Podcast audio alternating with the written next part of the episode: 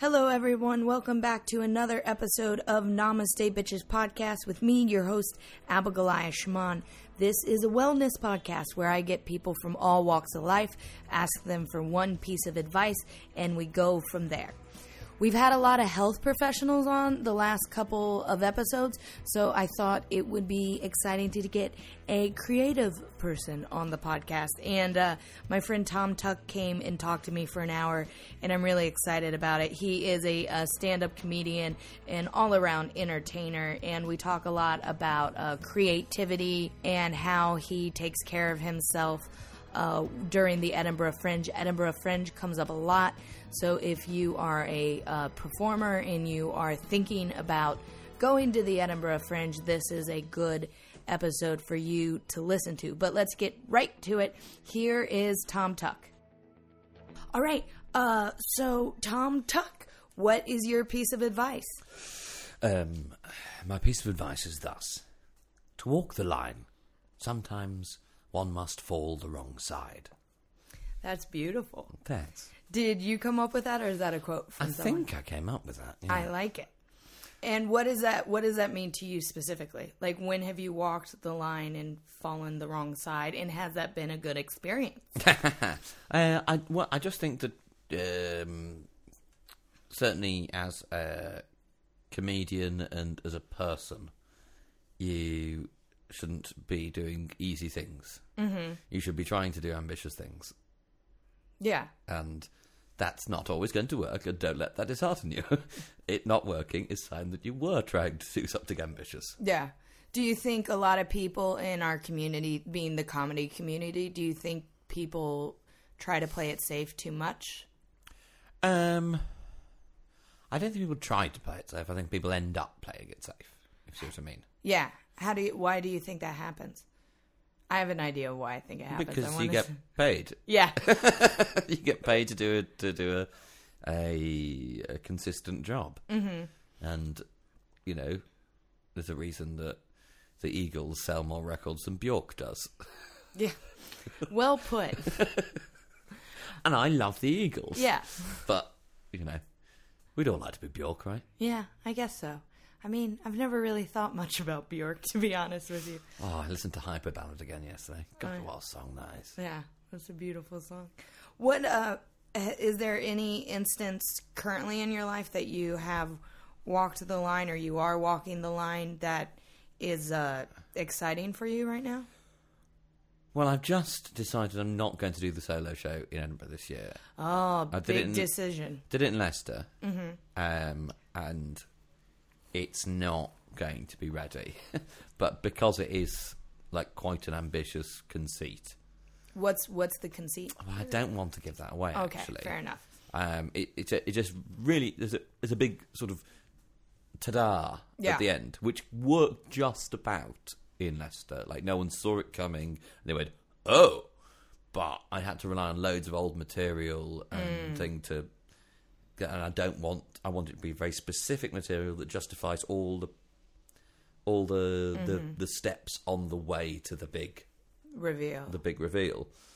I'll tell you. I'll tell you off air. Okay. That's- Sounds good. yeah, no, I think, again, especially being a comedian in the UK, people put a lot of pressure on going to Edinburgh.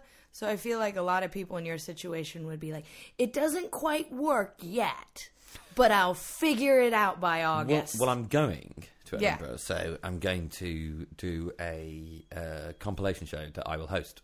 oh, cool. So I'll have stage time every day to work out these bits of material that are going to be, be the building blocks of the show. So Mm-hmm. I want them all to be genuinely like workable five minute, ten minute bits Mm-hmm. um, that I could do elsewhere. But when I put them into the structure of the show, which will include, I think, current in the current thinking, um, some stripping. Okay. I th- yeah, I'm going to be wearing like a lot of. Cl- I often wear a lot of layers. Yeah. And I sort of came up with this thing for Leicester where I'm going. I, I'm, I'm wearing. It's quite warm in here. It's, I'm wearing a little bit too much, but if I like you, I'll take something off. Uh-huh. And then I just kept every time I got a big laugh, I just kept taking another piece of, of clothing off. So I was then down to just my pants.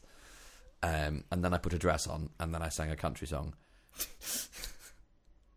but I want the material to be to get to get like uh, poured into that structure. Yeah. I want the material to be You don't want it to just that be wedged that- in. Yeah, the uh, material that only works in that context. I want that to be material that was good enough anyway. Then I put it into this high concept, Yeah. high concept con- uh, context, and uh, fingers crossed, Yeah. it'll work.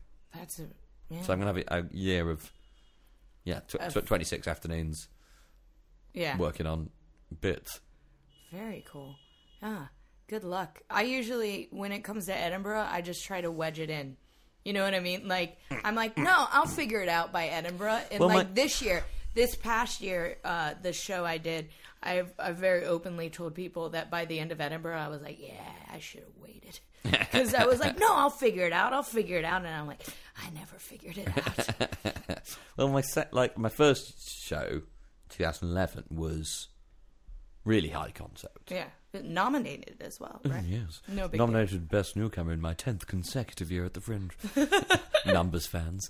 Uh, but it was my first solo show. Yeah. It was my first solo show.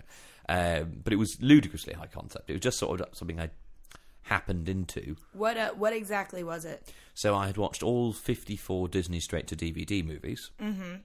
Um, so that you don't have to. You're welcome. Yeah. um, and uh, I, I kind of uh, thought it was a joke public service that I was, uh, you know, um, reviewing them all essentially. So like, don't watch Little Mermaid two, but do watch Little Mermaid 3 And so I was doing that, and then um, for Sarah Bennetto's gig. Uh, uh, uh, Storytellers Club, she asked me to come along and tell some stories about, uh, I think it was far, faux pas or so, like, and I wrote these three three stories about uh, girls at high school, mm-hmm.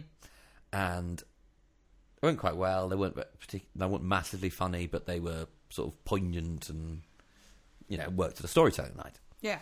And then uh, at a, another gig, I'd been doing the Disney stuff, and I had these these heartbreak things. So I just put them together and saw what happened, and I had like the best gig I'd had in years. Uh huh. And so then I was like, okay, I'll just write more tales of heartbreak and finish watching all of these films. And so all of my usual stand-up stuff just couldn't couldn't go into that. So my second show was just a ah, stick everything in there. So yeah, the second show didn't work, didn't have as high concept, and wasn't as satisfying for either me or the audience. I don't Yeah. think because I don't. Well, I did kind of like stuff it in, and there was a like a rough get out clause for yeah that that was why it was all a show. Yeah. Except it, there was no reason at all. Do you think I was talking to someone the other day about Edinburgh and like people just don't do an hour of good stand up. A lot of comics do create a whole show. Like they try to build a whole thing. Do you think that's more satisfying than doing just an hour of stand up? yeah, I think so. Yeah. I, I'm like, so over trying to write. I just did one. I, I guess I I tried just let you last watch- year and I was like, I didn't and you like- watch like e- even the best American stand-ups. Mm-hmm. They do they do the final joke and they go okay thanks bye. You're like what what what what? That's not an ending. Mm-hmm. Like that like. eh, eh, in all manner of performance, I think everything's on a you know a, a sliding scale. Like all performance is part of the same thing in some way. Yeah.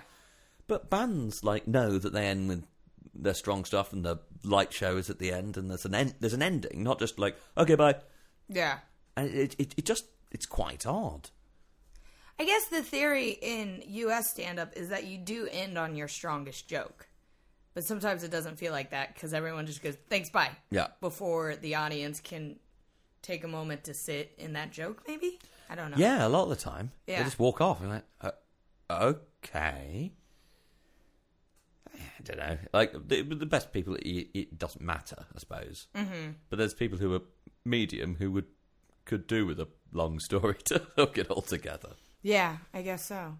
Is there, have you ever done, uh, have you ever embarked on a project where uh, you were walking the line and it just failed? It just failed in a beautiful way? I don't know. Um, Sorry. What do- what what hasn't quite worked? well, um, this year the, the the play I did just did no one came. Scar- Scaramouche. Scaramouche Jones. I wasn't it critically acclaimed. Oh yeah, still nobody came. It was at quarter past twelve.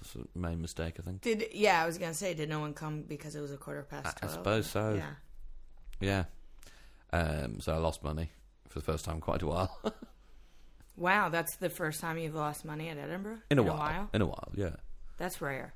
Well, I tend to do three shows a day, so So yeah, so, so you're you're picking up cash. yeah, you're, sp- you're splitting the rent Yeah. between three shows. That's uh, you- that's one thing. There are many reasons why you amaze me, Thom Tuck. But uh, one uh, one is that you have the stamina to do three shows during Edinburgh. Because this past year I was supposed to, and I just couldn't. I be I I think part of it was I had a show at two p.m., a show at five p.m., and then hosting Spank at twelve thirty, and my body was just like, you don't get to do all of this. Uh, uh, and the projects that you embark on are always like incredibly creative. Like you don't do just straight stand up. Even the shows you host, like you look at ACMS, there's it's got a beautiful cult following and it's something it's something special to the comedy scene in the UK. It's not just another late hmm. night show or just another show. Well, there seemed no point creating another late night show when mm-hmm. Lu- when Luke and I we were in Edinburgh. Um, must have been must have been 2009 or 10 when we first we sat down. Someone else's birthday mm-hmm. during was during Edinburgh, and we sat went for, all for dinner, and we were both chatting about how we both lamented the fact the lack of a a night where you could just do whatever the hell you wanted in London, where there actually would be an audience. yeah. So we decided to make one together, mm-hmm. and just sort of came up with principles and you know w- methods of getting the audience inculcated in our way of thinking. Mm-hmm. And the failure, noble failure, is probably the biggest, the most helpful thing to that. Yeah. What uh do you like do you ever feel like the need to create something a little more um mm, I hate to, Straight. yeah, that's the word I'm looking for. Yeah. Well, yeah, because well, I don't, I don't really sort of gig like you do. Yeah. I, I'm not. But do you night. want to? I want to be able to, you know. Sometimes I wanna don't know, want I, to. want to know that tick I can do it. Yeah. Uh, you know, you want to be able to put two fingers. I'm going like, oh, just screw you, Telly, screw you. I'm just gonna do do my job. You know, Yeah. in a way. I mean, it's hard to define. You know, is I said this on uh, Stu's podcast that there's some people who can't be anything other than a comic, Yeah. and those are comics. I'm a comedian. You know, I'm not quite that. Yeah. I'm not quite that. I'm a bit. I'm a bit too. I don't know, up my own arse, but Well, you like like you like creating the things you create. Like Hmm. the the podcast are you and Pierre still putting together the What I was tar- can can we talk about what that concept is? yeah, yeah, totally, totally. so, well, yes, that Um, yeah. that that, has that has um, faltered at the moment, mainly mainly because of technical issues. Um, well, can you explain uh, the the project? the project is, is to uh, create a cricket team out of Americans, Right. um, and you uh, are number one American. Yeah, no big deal. Um, uh, we were uh, wicketkeeper elect. Yeah, Um, and so the idea was, yeah, we'd interview 11 Americans and then play a match. right. The interviews are a podcast, and then at the end of the podcast season, Season. There's a match. Yeah. See, that is so high concept. And whenever I'd tell people, I was like, so it's on this podcast that Thom and Pierre are doing, people would be like, that is the most amazing idea ever. Because so many people do podcasts where, well, quite frankly, like mine, where you're just talking to someone about what they do, be it, uh, in our case, comedy, but, or in other things. Um, I had a question there, but now I can't remember where. I was- don't. Oh, what, are you saying why I come up with high concept things? Yeah, th- I mean, it's, I think it's part of philosophy degree, oh yeah. maybe, um, and uh, part I, I, I, I don't get worked up enough to do anything about it unless it interested me. Yeah. and I don't think it interests me if it's just like, what's the reason for it? And so, and then just doing like pretty straight gigging doesn't interest you except for being able to tick the box. Kind of, yeah.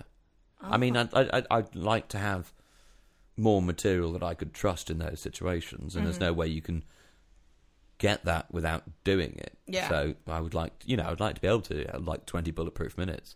I have three. Three more than a lot of people. Eh. Uh, I mean, to be honest with you. I really like his piece of advice to walk the line, one must fall the wrong side. Um, I did something recently that I've never done before. I made a video for YouTube, then for Facebook, uh, about politics, which I don't really ever talk about politics publicly.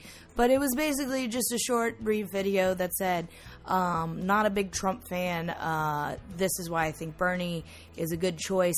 And oh boy, if you want to be a little scared slash amused, go to my YouTube page, l- watch the video called Trump Why, and then read all the comments. Because it was basically only Trump supporters who took the time to comment, and it is terrifying. Uh, but yeah, uh, it was a, it was an interesting experiment, and maybe I'll do more. In this next section, I asked Thom how he stays healthy during Edinburgh and when he's working a lot. So we'll get his answer to that right now. And uh, yeah, let's get back to it. When you're doing stuff like Edinburgh and you're embarking on like three shows a day, what is it? What are your health habits like? Like, do you go out of your way to take care of yourself? I eat well. Yeah, Um, you're a Oh. fabulous cook. Oh, thank you, darling. Yes. Um, on my on my terms. um, mainly butter. Yeah. it's all the rage now. Healthy fats. So, like I, I will, I will never listen to anything fatty. Oh, really? Just no. Like, wait a minute. You won't listen to people saying, Oh, goji berries. Go fuck yourself. oh, okay. Like, go genuinely go. See, I, I'm so into that shit. well, I, I, I used to work right in a now. health food store Really? just because it was close to where I lived in Edinburgh. yeah. Um, and it just like you go, well, yeah, maybe some of the some of this stuff is going to work, but it's not different from what it was last week. It, like, it's not any better for you or worse for you. Yes, have muesli, Yeah. fine, but that's always been true. like, Well, I think what happens is people get obsessed with one thing called a superfood, like say goji berries, which are I don't even know what they have in them. Say it's antioxidants. It's probably antioxidants. It's like yeah, it probably has that, but so do a lot of seasonal fruits and green vegetables. So you don't Like, have to I- spend like, I- ten I- pounds for I'm so much more in favour of eating local yeah. and like that's clear. If, if it's not travelled halfway across the world and it's decent quality, surely it's going to be better overall. Yeah. like you know, add in your own health plus the world. Mm-hmm. like, bananas. You don't eat bananas every day of the year, do you? Really? I love bananas. They're fine. They're good.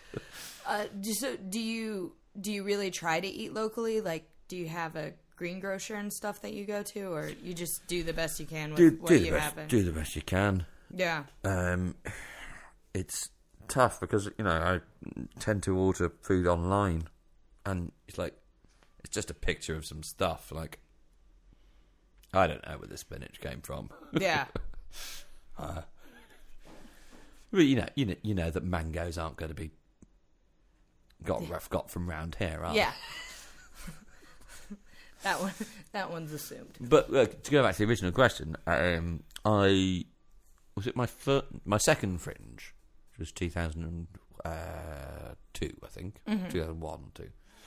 Um, I was doing too much, and I had like a full physical breakdown at the end. What's too much? I was working thirty five hours a week in a pub. I was um, in at least two shows a day, and I was reviewing for three weeks. Uh, Lovely. and yeah, just the day after the fringe, everyone who still because I lived in Edinburgh, everyone all of us who were at Edinburgh University and had been around for the fringe, we all were like, "Oh, let's go to the beach." Mm-hmm. As we went up to Portobello, and I fell asleep on a wall for six hours. Everyone else had loads of fun. Yeah. I just, my body just went, "Oh, you're done. You're done." so I know, like, fifteen years ago, what my upper limit was. So, and of course, I was drinking like a hound. Yeah. Um, so now, I, actually, I don't drink as much at the fringe. Mm-hmm. I go to bed earlier than I used to. Um, usually because I've got an earlier, early, sh- earlier show. Yeah. Um, last two years have been between twelve and last few years have been between twelve and one. Have been my first show, mm-hmm. so I can't stay up till five. It's just unsustainable. Mm-hmm. Um, and it's actually rare. I'll be up till three. Oh, okay.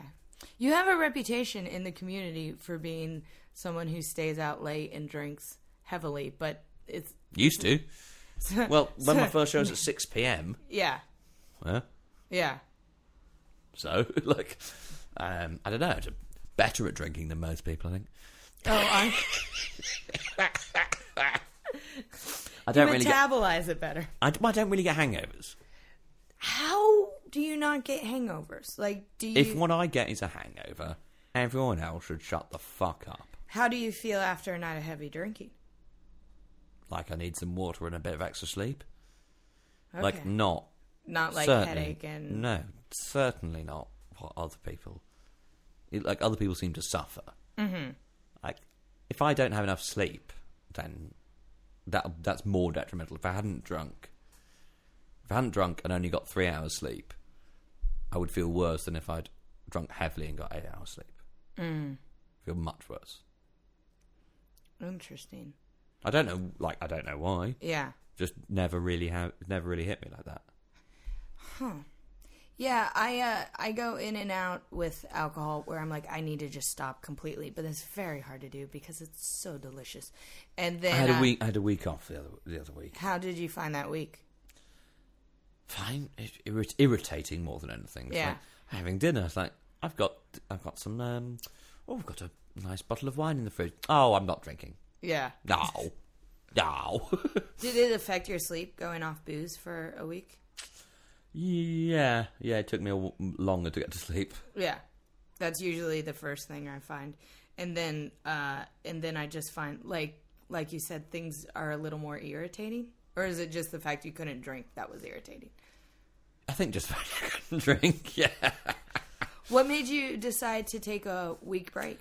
Uh, just you, you should now and again, shouldn't you? Yeah. How do you drink nearly every night? Pretty much. Yeah. Yeah. Because I get on Jags where in Edinburgh, of course, I drank every night because I was hosting Spank. And then I thought I would have a, a brief period where I wouldn't be and just continue drinking every night well into October and was like, I think I need to take a break. Mm. I'm this this can't be good at all. But okay, so you don't get hangovers and it doesn't affect your energy drinking nightly. And it doesn't depress you. See, I I don't just think so. I I I feel like it has when I stop drinking and then my body gets used to the fact that I'm not drinking anymore, my energy levels and clarity goes up like throughout the day. So when you're just like it doesn't really affect me that much. I'm like that can't be a thing. It's supposed to affect you. Everyone says it's bad for us. How are you getting away with it? I don't know. I mean, perhaps if I took a month off, I might notice a a, a difference. Yeah. But I don't seem to. Yeah. I tend to have more energy when I'm doing more things, when I'm stimulated. That makes sense. Yeah. So, like, if if my you know if I've got stuff to do, and if I'm like walking enough, and Yeah. I don't I don't exercise exercise really, but that is one thing I do need to do. Do you, do you want to exercise or do you feel like you should exercise? I want to do nice exercise. Like Um, what's nice exercise? You know, real sport, mm-hmm. not gym, which is sport minus fun. Yeah. Well, it's like, ah, like I don't, yeah. So cricket season will start up soon enough, and so I'll get a little bit there. Um, I don't go to football. Do you anymore. play on a cricket team? Mm. Oh, like a like a meetup type of thing, or What, what does that mean? like um like Well, what pickup basketball would be like? Oh no, we, we like we cricket. we've got a you know got a team and a, Okay. a base in Battersea. You can't Oh, you can't really because you can't get a pitch Oh yeah, that. like in the same way that need- like you just turn up to a basketball hoop like it's going to be there. yeah, You need a you know a cut square of grass, grass. Yeah, Um, and stumps and Mm-hmm. things marked out, yeah, and no one else to be on the rest of the pitch. yeah. Good point. I mean, you can play pickup cricket; and it's fun, but it's just difficult to difficult to put it together. So I need to I need to find a football game nearer me you put- because when I used to live in Oval, Mm-hmm. I go and play in the comics game on Tuesday afternoons. there's a comics game. yeah, I didn't know. About football. Yeah. I mean, I don't play football, so I, there's nothing I can contribute. Well, neither does Lewis Schaffer, but he still turns up. Lewis Shaver got? Oh, I'm going to go watch just for that. I don't think I don't, I don't think you can just go watch. You can't just go like support. No, actually, I don't. I, don't- I think well, they're being quite sexist about it. I think Pascoe wanted to go, and they were like, mm. Oh, really? I don't know. Like, take it up with Zaltzman. Uh, Oh, is he the one who coordinates? it? organise it. Yeah. Ah. Um, but when I used to live in Oval, games in Crystal Palace, and it was just one bus there. Mm-hmm. Whereas now it's like two or three trains, and it's a two-hour game. And it's more than an hour to get there, more than an hour to get back, and that's like five hours out your day. Yeah. But it just doesn't feel worth it. Yeah, no, that's the thing about any type of exercise, whether you are going to go to a gym, a class. Well, that is an unnecessary noise. Um, Someone's mad at the bingo. yeah. uh, uh, but whether you're doing uh, gym or sport, it's just like if it's not clo- easy to get to, like you'll never go. Uh, I think they've done a study that's something like uh, a gym needs to be within like less than a mile of either your work or your house. Otherwise, it's I've just joined a yoga place that's just opened near me, and then I keep trying to get onto classes, and they're all full. oh really? Like, oh, for God's sake. What's the yoga place? More yoga? Of course. what? Uh, because you're quite flexible naturally. Yeah. Do um Do the splits, put my legs behind my head. no big deal. Um, do as you've gotten older, has your flexibility changed at all, or you're just naturally limber? Yeah, well. Still, I don't, Because also this year my flexibility is going down because I do less yoga. So the fact that you drink without problems and you're naturally flexible, I'm like, how do I be you? you can do three shows a day at Edinburgh. Uh, well, so was it two years ago? I did um, a show, my third show in Edinburgh, which was my most under the radar yet. It was so great. Only one reviewer found me Oh, on the last day as well. It really pissed me off. It's like not for you. um, but I, I started the show with um, singing a Prince song and then doing the splits. And the day after the fringe, I was sort of sit, sitting cross-legged on the bed, just checking my emails and whatever. I looked down, I was like, "Oh God!" And I had a huge black bruise on the back of my left thigh, mm. and I just hadn't noticed it. And I don't like I'd torn something Yeah. in a muscle, and it had just, and I just. Because you don't look at the back of your thighs when you're in the shower. I don't. Like, just- rarely it's seen not it. something I check up on. and so I don't know at what point in the fringe I had ruptured something in my leg, but I'd done the splits every day on it after it's like, and I was like, oh well, it's hurting. So of course it's hurting. I'm doing the splits every mm-hmm. day, and I- Yeah. you know, haven't had time to warm up because I've been flying, and so, so yeah, it's not as good as it was. Does it? Does that leg ever give you trouble? I tore a muscle in doing the splits on stage. I was like, "Look what I can do!" And as soon as I went down, I felt a pop, and my leg has never been the same since. uh, no, no, I, it, it seems to have got back to You just recovered. Yeah.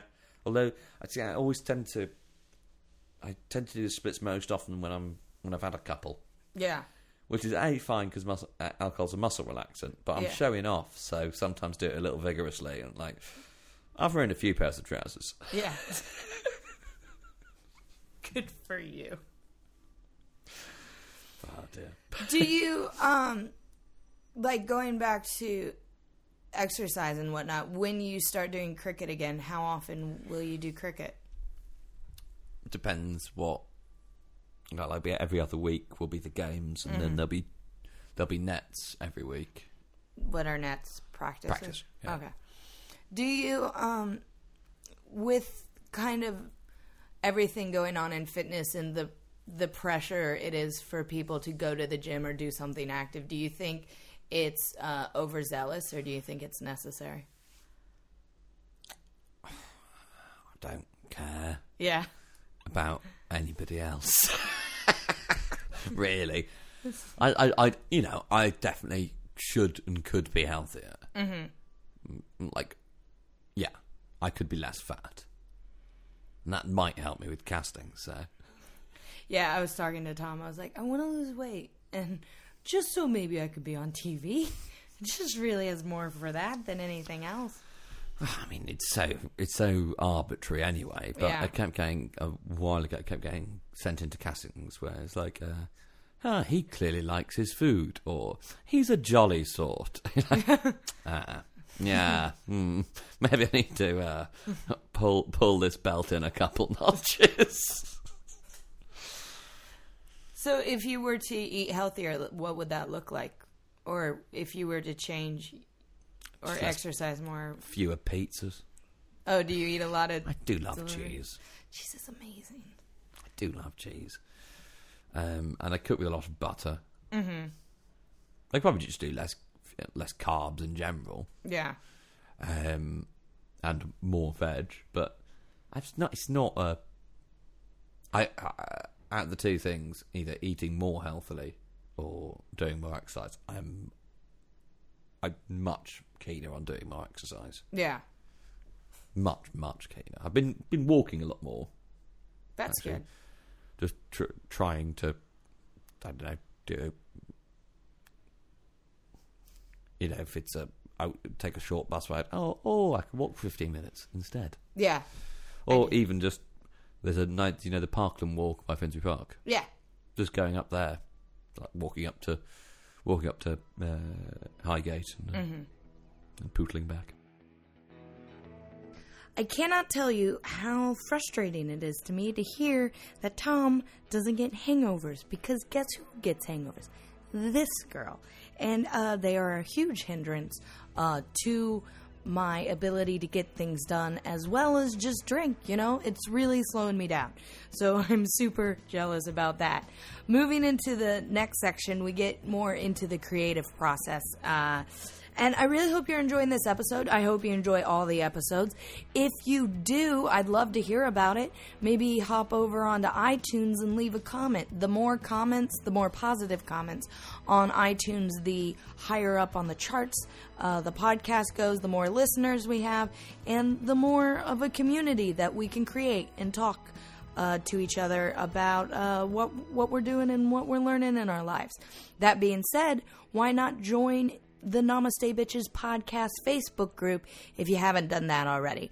Of course, all of this is linked in the show notes. But uh, like I said, if you have time, go leave a review on iTunes and join the Facebook group. It'd mean a lot to me. I'd really love to hear from you. Love to hear what you think of the podcast. All right, let's get back to Thom Tuck when you're creating and doing uh, putting together shows or podcasts or events do you have a do you have a creative process so to say or do you have do you have a way that you organize your thoughts It depends at what point it comes. You know, there's a lot of notes in the phone or scribbled in a book, mm-hmm. and then going back over things, going, what did what what does this actually mean? There's a, I start a lot of projects in my head, and then realise, oh, these are all the same idea, oh. And th- and then sort of restructuring them underneath each other. Yeah. So once I got to that point, it's an A3 pad of paper and some sharpies. and you do diagrams? Kind of. So, sort of bit like big big headers and then sit and look at it. What is this? What like what is this? Do you ever transcribe uh, stand up yeah um i've only done that i've only typed a thing out twice once when i had to for it being a radio script and once when i had to to um, i was working with someone with a director mm-hmm. but wouldn't otherwise it doesn't do anything for you Oh, mm, w- if I it depends how you want the pe- bit to feel. Mm-hmm. There's some bits where you want it to be precise and the the sentences to be well considered and come out feeling, you know, partly poetic. Yeah. And those bits I write down. I'll, and I write them by hand. Oh, okay. But then, Um, but other bits will just be bullet points. mm-hmm. Get to this idea, get to this idea, get to this idea, and then slowly build up the punchlines. mm, very cool. And punchlines is a very generous word. What? How do you mean that punchlines is a generous word? Very few of them. Well, It's generally sentences I like in a row. and then the audiences occasionally go, oh, that was funny. That one was. so Why are you being weird? what? Uh, is your phone doing things? Well, it's, it's on it's on airplane mode and keeps lighting up, and there's no reason it should be. Technology, man. Silly blighter. Ugh. Uh, do you do you care that you don't have pun- punchlines, so to say? I mean, you have punchlines, don't you? like th- if if you talk and then there's a bit and then people laugh, that's the punchline. Yeah, yeah, So it might not be like a one-liner, but it, there's a punchline. yeah, yeah. Sure. It's just that they're they're often the line after where the punchline might be. I, I don't know. No, I really want to. I'm now. I'm like curious what the like. Well, with, with the Disney show, Okay. there were like it it was different every day as to what people laughed at or well, on almost every Did you change what you were doing? no you just have just have to then wait for them to laugh and yeah okay so it's that's the punchline for you today sure i mean there were, there were certain reliable bits but Yeah. but it, it it wouldn't yeah it wouldn't be the same ev- every day Do you find that frustrating or do you find that exhilarating? It's just what it was. You just had to sort of deal with it. I don't know. Yeah, it was. Maybe I should. I, prob- I should probably should spend more time trying to write jokes. I mean, I guess it depends on how.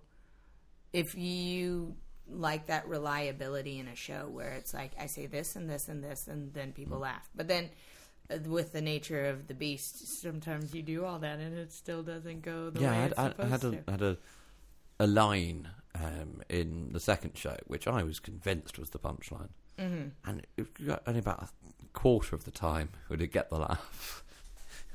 Ended up having to mime something out to like guarantee the laugh.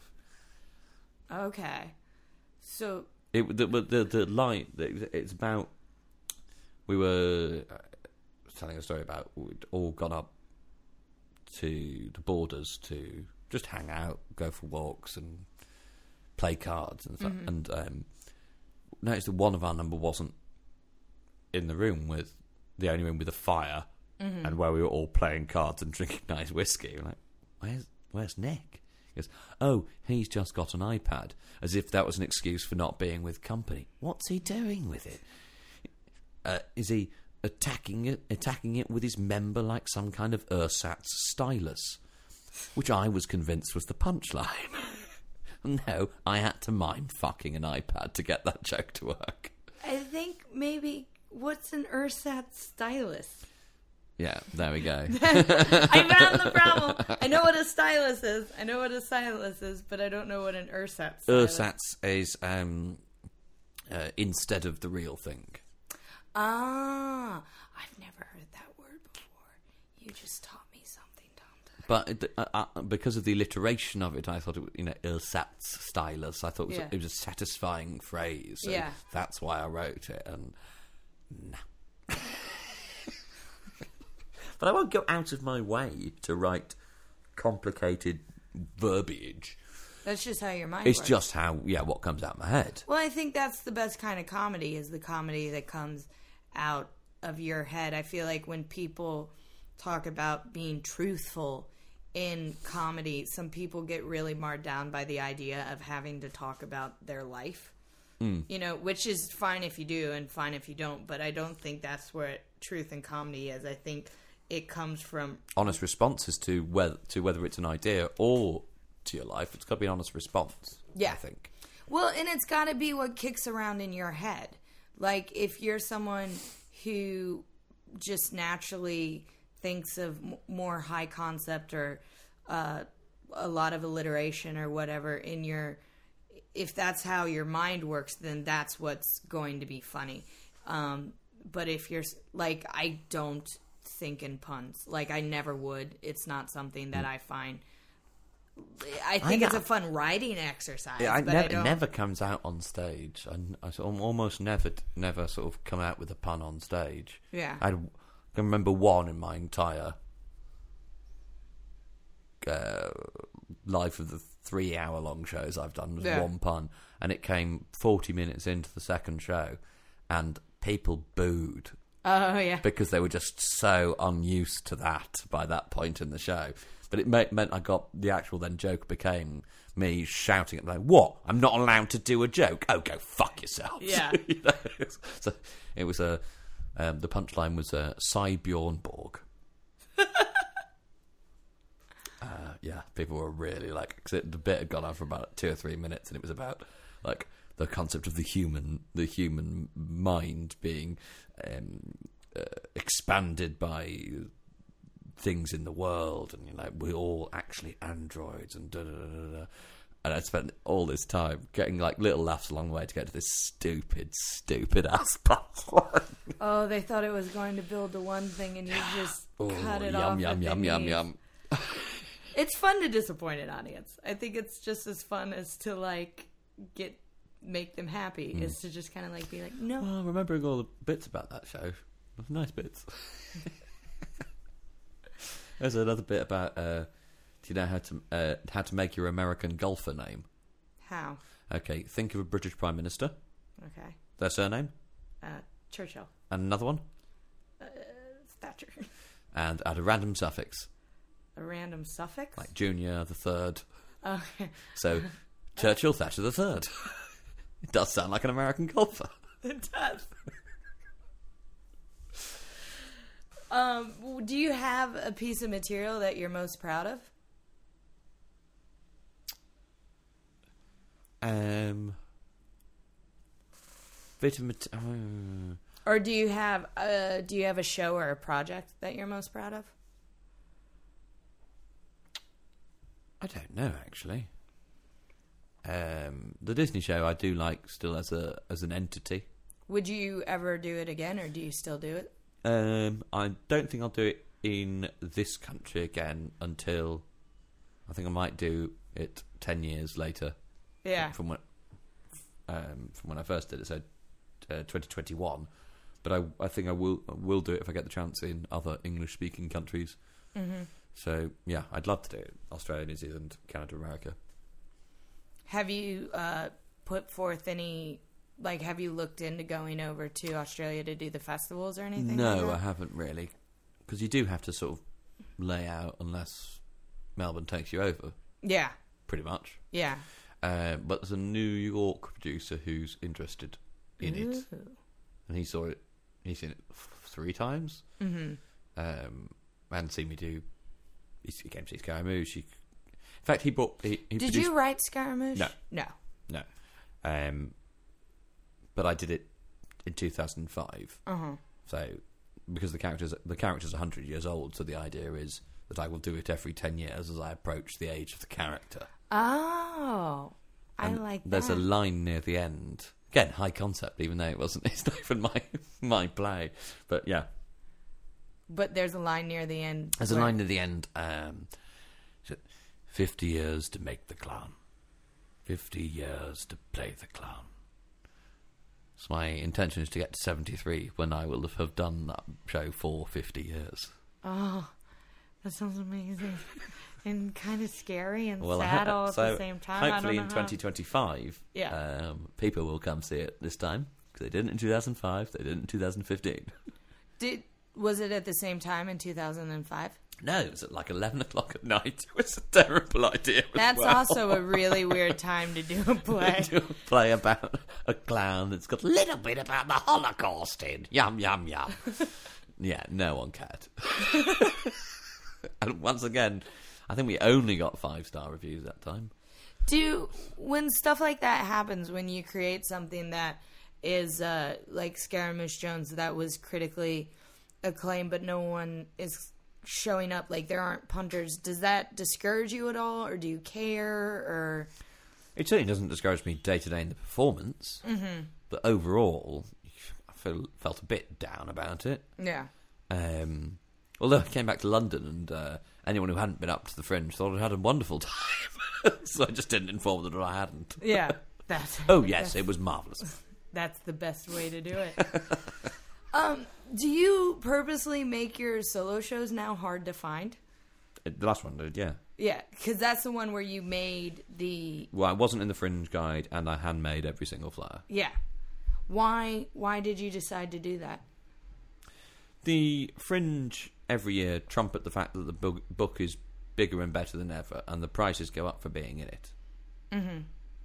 They're, uh, so you're paying more for what they're saying is definitely a watered down product for you. There are more things in there, so you are proportionately less of the book, and yet you're paying more for it. Mm-hmm. So I like I just don't see that as um, a fair or viable. The Fringe should be, in my opinion, a a place where you figure out what a show is, where you build it in front of an audience, where, where the only thing that should matter is the audience, mm-hmm. not the reviews, not an agent, not transferring the show to anywhere else, putting it in front of real people. Yeah. That's that. So, I had my show was at three forty-five, and I, I did a play. Went from I think it was twelve forty to one forty. So between one forty and two forty, I would make flyers, and then for the hour before the show, I would hand out flyers.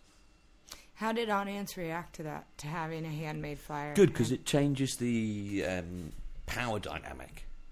You know, if you've got f- ten thousand flyers to get away, you don't give a crap who gets them. Well, I would only give a flyer to someone. I go, you know, a handmade flyer, and they would go, oh, oh, oh. But don't take it if you're not going to come. Mm-hmm. Like Jane, I've only got twenty-five of these more today. I am not going to give it to you. She go, oh, okay. Um, and people who I friends who I get gave flyers to who didn't come, keep them and Yeah. feel guilty. It's a, it's a guilt trip little bit of paper. um, and I, you know, I had about 30, 40 people a day. Yeah. I was in the free fringe program, so some people found me that way. Yeah. Um, I was helped in being difficult to find um, by the fact that uh, the bar had changed its name after Oh. everything had gone to press, Oh. I fucking love Edinburgh. which is so ludicrous, so ludicrous. Uh, everyone who had flyers printed for that venue. But not you. No, I, well, I, I had a stamp made with the details. Oh, okay. Oh. So, bump, and so then I hand through all the rest of it. Yeah. But yeah, so even I had the wrong details on my flyers. Oh. oh, that's got to be illegal. I just think Thom is such a creative guy and he does such interesting things. So if you ever see him gigging in and around where you live, go check him out. It's so good. He also hosts a show with John-Luke Roberts called the Alternative Comedy Memorial Society and they have shows um monthly I don't know. You can go check it out at ennoblefailure.org. They're also on Twitter at a noble failure, and uh, it if you've never been to that show, it's a real treat. You've never seen anything quite like it. Speaking of shows, if you want to see me live, you can read all about my gigs at abigoliah.com, and I will actually be headlining shows in Denmark at the end of this month. uh, March 28th, 29th, 30th. I think I'm in a different city every day. So I think I start out in Copenhagen, Copenhagen and then I go to Aarhus and then somewhere else in between. I should know this, but my uh, my calendar just says Denmark. I should I should figure out where. Someone else organizes all that. But the actual details and links to shows are on my website abigoliah.com. Uh, yeah, so let's get to this last chunk of the interview with Thom Tuck. So you said you feel like you have the most energy when you are busy, when you have a lot of things going. Um, do you have trouble keeping all the balloons up in an, up in the air, or is it just the more the more going on, the more can the more can be created? The more, the better I think. I think. Okay. So the more like, the more I'm creatively engaged with doing something, the more the the better quality of ideas I'll have. Mm-hmm. I think, Yeah. and the fit like the sort of gig fitter you are. Gig fitter. Yeah, you know, being like being gig fit. You Yeah, know, like, yeah, yeah. Come back in September. You're like, I can I can play anything right Yeah. now. It goes away quite quickly, I find. Yeah.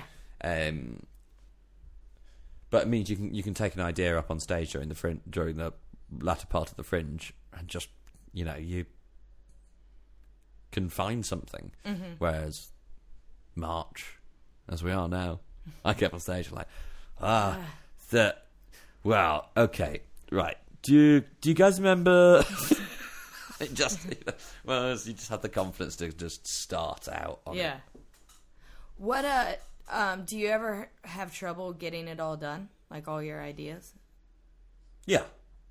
Lots of things fall by the wayside. Does that upset you at all or do you do you, You can always pick things out. I thought, like unless you're writing topical material or Yeah. starts if if you think an idea is good, it, it can hold on. Mm-hmm. Like it, it can be re-examined later. I think. Do you have any time management tricks that you do to help you complete all your stuff? No, just just having deadlines makes things happen. You're flexible without trying. You don't have hangovers. You don't need to make yourself checklists. This is not fair. Well, no, I, like I'll take the first two. The third one, I probably could be lo- loads better at getting stuff done. Mm-hmm. um, yeah, I that- definitely could spend more more time act- actually, you know, writing and coming up with ideas. No, and- this sounds really silly, but sometimes I wonder how much anyone actually writes. You know what I mean? Like, I don't think there's that that many people. That's why or would how ask- productive it actually is. Yeah, Because maybe there are people who do sit down and write at least two hours of stuff in a notebook, and then it's garbage. yeah. It just turns into journaling. If I go, I'm going to write. If I do bullet points and then like subsections under bullet points to get to punchlines, that's much better for me than transcribing hmm. an idea because it hones it it hones me to the punchline and if i try to write concepts then i just wind up being whiny and it's a journal about why i think it's weird that oprah is bought weight watchers and Did she buy weight? I don't. She's she bought a lot of stock in it. I don't know. She doesn't. She's not the sole owner of it, but um, her being their spokesperson, she's also bought an incredible amount of stock in them. So she's not. She's not just making money on the advert. She's making money on Weight Watchers. But I just uh, like. I mean, the woman has sold so many diets over the years that part of me and I someone was mentioned this and I went and I watched the advert and part of me was like I think at this point you just have to understand that you like eating pizza more than you like being thin. Like I just I wanted to call Oprah and tell her that, but we're not friends. um but uh but yeah, Yet. Yet. Yet. Um, do you think? I, I'll ask you this one question, and this will about wrap us up. But going back to your uh, piece of advice uh, to walk the line, sometimes you must follow the wrong side. Do you feel too many people don't walk the line or take chances? I don't. That's. I think that maybe people don't think that they should. Like, uh, don't think that being ambitious is a is something to aim for. And why, uh, why do you think people cast that thought aside? I think they just like you know, uh, comedians just like making people laugh, Yeah. and that's fine as well. But why not? What What do you get out of walking the line? I don't know. Maybe it's just a. maybe it is just um, a self-satisfiedness. That can be enough right there. Highfalutin high-mindedness. do you ever get frustrated when you see a piece of work where you're like, that could have been just so good, great, if they had just taken more chances with it? Like, do you ever get frustrated with your friends? Not necessarily, not necessarily chances, but but, but, but a full idea, a full idea behind it, rather than it ju- it being things in a row. Yeah. It's interesting. I've been telling people, like, since Edinburgh, how much I hated doing, like, a show show. But I just rather tell jokes. But when you say it like just a bunch of things in a row, I'm like, oh, but I don't want to just do that. But like it, it could, it, it can be Yeah. the best. Like, there's no doubting that kits and shows are funny. Yeah. Kits and stand-up shows. There's no doubting they're damn funny and funnier than most straight stand-up shows. Yeah. Like, there's no reason that things can't be high concept, high minded, and funny as fuck. Not saying that I've achieved that every time I've done it. Like my yeah, my uh, the the square root of minus one show was high minded. Yeah. It was an attempt at a Wittgensteinian demonstration of the necessity of a lie uh, inside everyone's self um, image. Yeah. Didn't tell anyone that because no point. It wouldn't be a Wittgensteinian demonstration uh, uh, otherwise. Um, and some days it wasn't that funny. Yeah. So when Stu Goldsmith came to see it, it wasn't that funny. yeah. Still having a little bit of poetry in it. First time a river goes down a mountain, it can only do it randomly. But from then on, well, it's been down once. So it's, it still had the the, the high minded bits. Just I'm not a good enough comic to make it as funny as it could have been and should have been. Uh, well, but I like, yeah. Uh, that's cool. Um, all right, we're uh, we're about to wrap up here. Um, can you, first of all, how if people want to find you or reach out to you, what's the best way to find you At Turley God at Turley God? across the place. Okay. Um, so uh, Twitter, Instagram, various other things. Uh, T U R L Y G O D. Five points if you can name the Shakespeare tragedy from which that is a quote.